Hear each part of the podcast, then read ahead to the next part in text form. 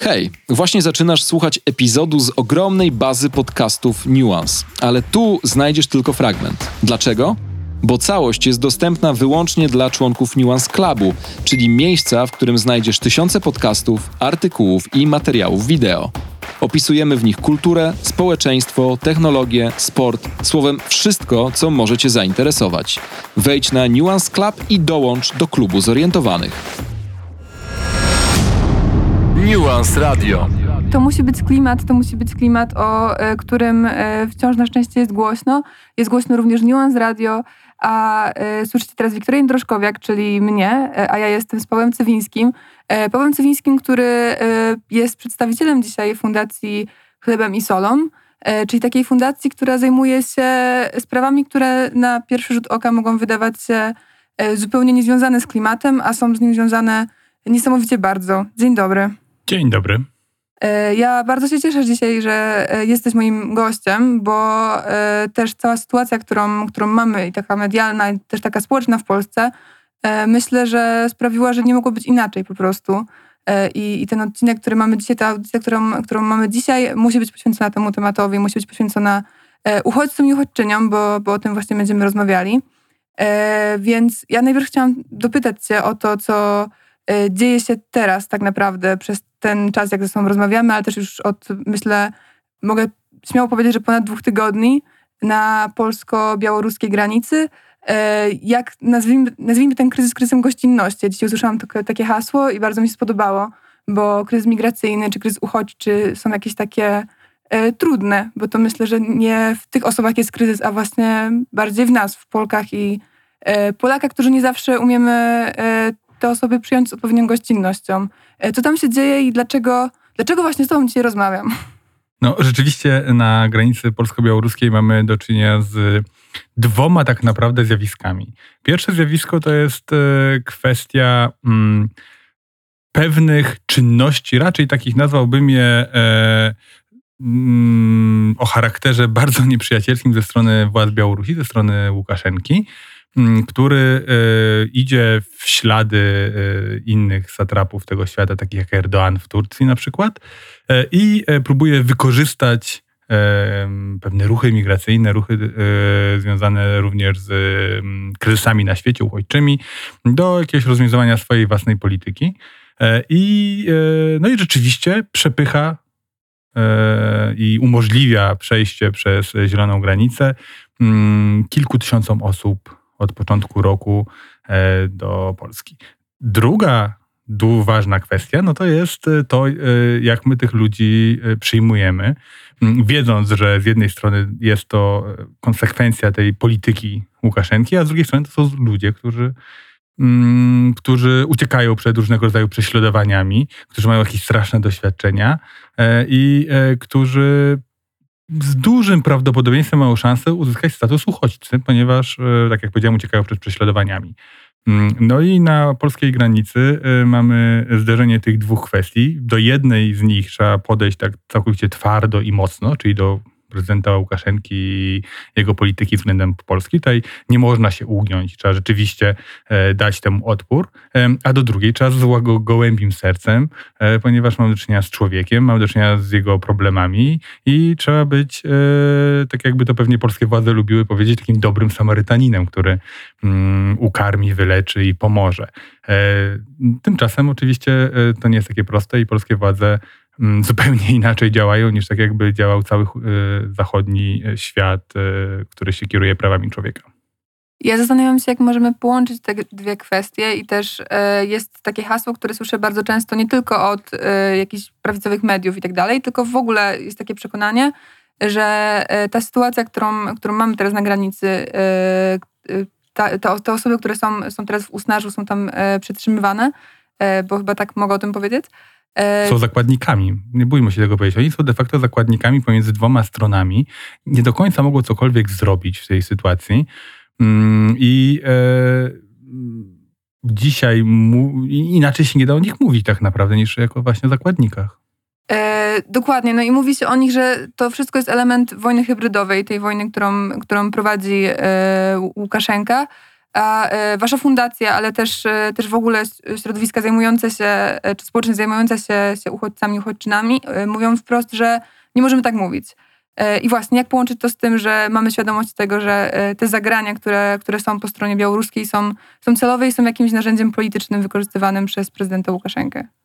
Rzeczywiście jest z tym problem. Ja osobiście uważam, że możemy powiedzieć, że na Białorusi mamy do czynienia, ze strony Białorusi mamy do czynienia z mm, pewnego rodzaju agresją. Nie wiem, czy wojna hybrydowa to jest e, a, aż tak mocne słowo, które należy tutaj użyć, ale mamy do czynienia z pewnego rodzaju agresją i mamy do czynienia z sytuacją, w której ci ludzie stali się właśnie zakładnikami. E, tak samo jak się wpada do banku, i się chce go obrabować, no to jest agresja i są zakładnicy. Mm, no więc ci ludzie stali się e, zakładnikami.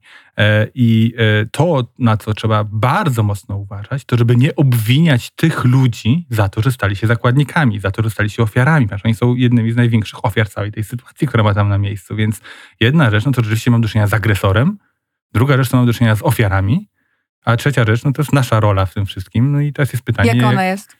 No, ona jest skandaliczna, haniebna, ja bym powiedział, mm, ponieważ e, ten temat e, jest wykorzystywany w celach politycznych, tak jak w 2015, w 2016 roku był wykorzystywany. Mam do czynienia z mm, taką e, propagandową, tak naprawdę, propagandową zagrywką ze strony władz, która się naukowo nazywa zarządzanie strachem.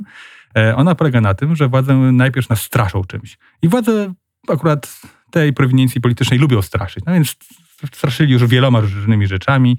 E, teraz e, z powrotem zaczynają straszyć uchodźcami, a e, w tym samym zdaniu, w którym straszą uchodźcami, zapewniają nas, że my was obronimy przed. Mhm. Czyli im bardziej nas przestraszą, tym bardziej my będziemy skłonni uwierzyć tym, którzy mówią, że jednak jest ktoś, kto może nas obronić. Mm, no i e, to straszenie odbywa się za pomocą skandalicznego języka, skandalicznych przykładów, skandalicznych fake newsów e, na temat uchodźców, e, gdzie ci uchodźcy są tak naprawdę nie ludźmi, a jakimś takim, taką sumą najgorszego zła, e, skrzyżowaniem jakiegoś, nie wiem, terrorysty z kimś, kto chce niemalże wysadzać nasze noworodki.